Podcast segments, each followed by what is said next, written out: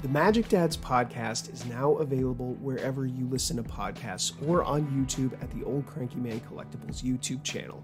Magic Dads is brought to you by Old Cranky Man Collectibles and all of our generous patrons over at patreon.com forward slash MTG Dads podcast. Go check it out for exclusive content and so much more.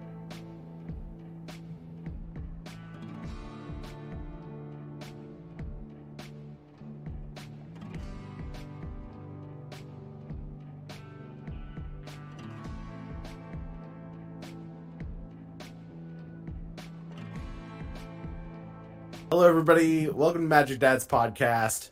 Uh, I am your host, Stefan Mahoney. Joining me today is the illustrious, the beautiful, the shiny, and ever chromed Blake Chaffa. It is you. Shine, shine your head for a quarter. I'm sweating because it's a million degrees in here. It's a it's a tad warm. It's a little muggy. I refuse to turn my air conditioning on. the The midwestern late spring is upon us. Absolutely not. I will not turn it on. No, it is definitely the time of year where people make those hard decisions, right? And like you're sort of every day is is this game of chicken of will they won't they? I turned it on for about an hour a couple days ago, but that was the only time that I've turned it on. You stand over the vent.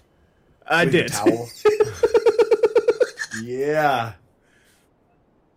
Hey, while I have your attention, would you please subscribe to the channel? It Yes, helps us out. It helps the channel out. Uh, and you know, turn the notifications on so that you get annoyed every time we upload a video. Stefan, what are we what are we going to talk about today? Oh boy. Oh boy. Oh boy. Um, so sort of our sort of an ongoing conversation that we've had is talking about what we colloquially call bad cards. This is a cards. heavy air quotes heavy moment. air quotes. Bad cards. Yeah, and we we kind of throw it around too. Yes, uh, I mean I am always ever the dramatic person, but I but I love Shocking. to just I love to just say things like so many bad cards. Yeah. Or like that's a bad card. So Don't play that. So the reason that we're having this conversation right now, and the reason that we are constantly having this conversation, is because I do not believe that the words optimization and Canadian Highlander belong in the same sentence. Let me explain a little bit what I mean about that. So, optimization is a very finite term, in my opinion. You cannot mm-hmm. really optimize a Canadian Highlander deck. The the the nature of the format in that it is a 100 card singleton format where you do not get to play large amounts of busted tutors make it impossible to optimize. So a lot of the times when you are, you know, building your archetype, say that, you know, it's a known archetype that many, many people have played in many, many events. Um, and you go and you look at all of these lists. Like generally, these lists are within like seventy-five-ish cards of one another, and then like the other twenty-five cards are whatever, because there simply are not enough, you know, very very busted or good on rate cards. So Mm-hmm. you you have to start playing these weird like tentpole draft uncommons, which is something that I actually really really love Mm-hmm. Oh, about yeah. Canadian Highlander. Is like if you pick a limited format from whenever. And you tell me a tentpole uncommon card from that format, it's probably pretty good in Canadian Highlander. Um, the first example that comes to my mind is Crackling Drake. Oh yeah. Crackling Drake Card is gross. Will never see play in modern or legacy. Actually, Um, I think the um no, it's Pioneer. in Pioneer Yeah, see they have play in the the, in the, Phoenix deck. deck has them in the sideboard. Mm-hmm. Yeah. Just sort of as it over the top. They sideboard them in against Graveyard Hate. Mm-hmm. It's still because it, it can it can trigger on uh, exiled cards as well. It, yeah, it counts exiled cards. Um, So, but but yeah, this is this is kind of what I mean though. Is like it's it's it's a bad card. Like so many bad cards in this deck. And that, that, Suboptimal. that's what I mean. Yeah. So, um, and and again, like you had said that um, the lists have a lot of overlap, and there is a lot of um, sort of required inclusions in terms of like lands, right? If you want a good land base, it's it, it's sort of not a lot of fluctuation in there, and what Right. you can do, Yeah. um, especially, Especially- if, you're, if you're in four or more colors, Right. like- if you're playing this multicolored deck that's very, very greedy, Yeah. your your mana base is going to be very expensive and non-negotiable. basically yeah and you're not you're not playing a lot of uh a lot of fun lands unfortunately you're playing a lot of functional mana producers Yep. Um, so we we one of the things that led to this conversation and where we're going with this podcast is that um, we see people playing um, what we would consider to be like bad cards or suboptimal cards. Which again, going back, suboptimal, totally fine, but the card choices that are being made, um, you can see a good player pick out a a card and play it in a deck, play it in a list on, let's say, Moxfield, and if you are just Joe Schmo looking at lists, trying to find out something, and you see the best player in the format, or like one of the top players, or people that win a tournament with a list, and they're including a card in that list, and you could potentially make the observation or the supposition that that card is part of a winning list and is an automatic include from now until right. the heat death of the universe. Right. As opposed to as opposed to just making the conscious decision to be like, eh, that card. I'm going to explore other options or talk to people. Oh yes, that's that's another very very good point. Is like instead of just assuming that because that one guy over there played it and he won that one tournament that one uh-huh. time, you could be like, hey, how was that? You know that one card Mm-hmm. So something that I always kind of go back to is like I wish that when they showed oh, yeah, I wish that when they showed these winning deck lists that the deck list only included cards that they actually drew throughout the course of the tournament because like it's very possible that they put that card in there and they were like whatever I need one more card. Here it is. Yeah. It's a Shivan Dragon. Shivan Dragon in the deck. There we go. I would say not just drew, I would like to see the cards that they cast.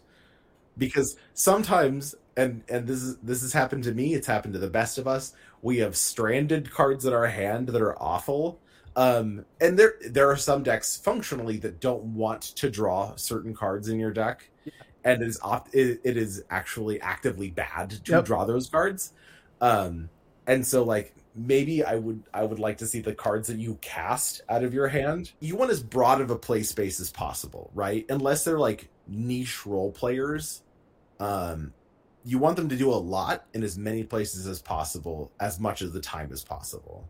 Yeah, and, especially in this environment, we are very much in like mid-range soup.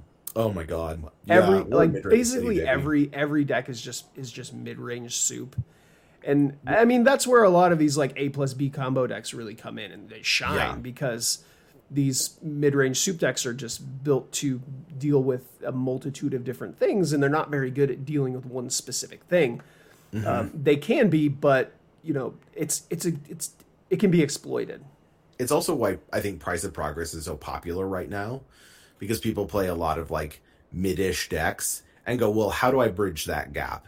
Is there an oops I win card? And they see Price of Progress as that oops I win card. But oftentimes it's kind of just like a whatever card.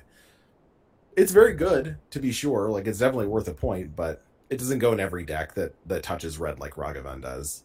We're talking about the the the openness of of where you can play a card, right? Um, there's also a space in which you have to examine the floor of a card versus the ceiling of a card and how good it can be versus how good it often is. Yeah. Um, in in this space, I think the the one that we look at a lot is like Time Walk, where its its floor is is just explore, which is fine but its ceiling is win the game, right? Yep. You get an extra attack step or you get to combo in some way. Um, and I think evaluating cards from that perspective and and saying on an average scenario when I'm casting this card, what is my normal situation? Like what is my floor? Am I normally floor or am I normally ceiling?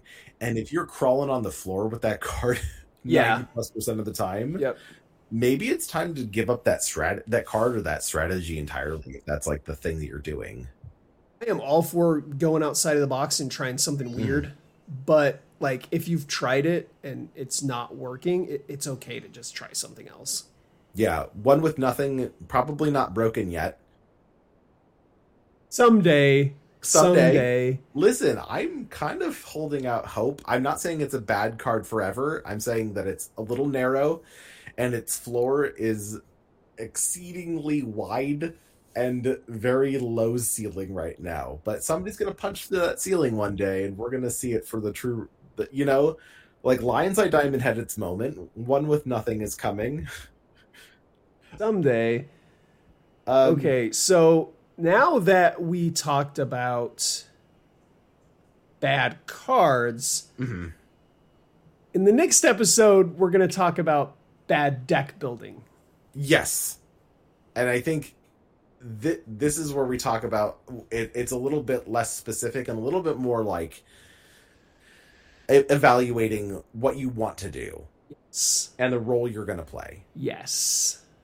Thanks for watching the Magic Dads podcast. Please subscribe to the channel. That helps Yes, us please. out. It helps it helps the channel out.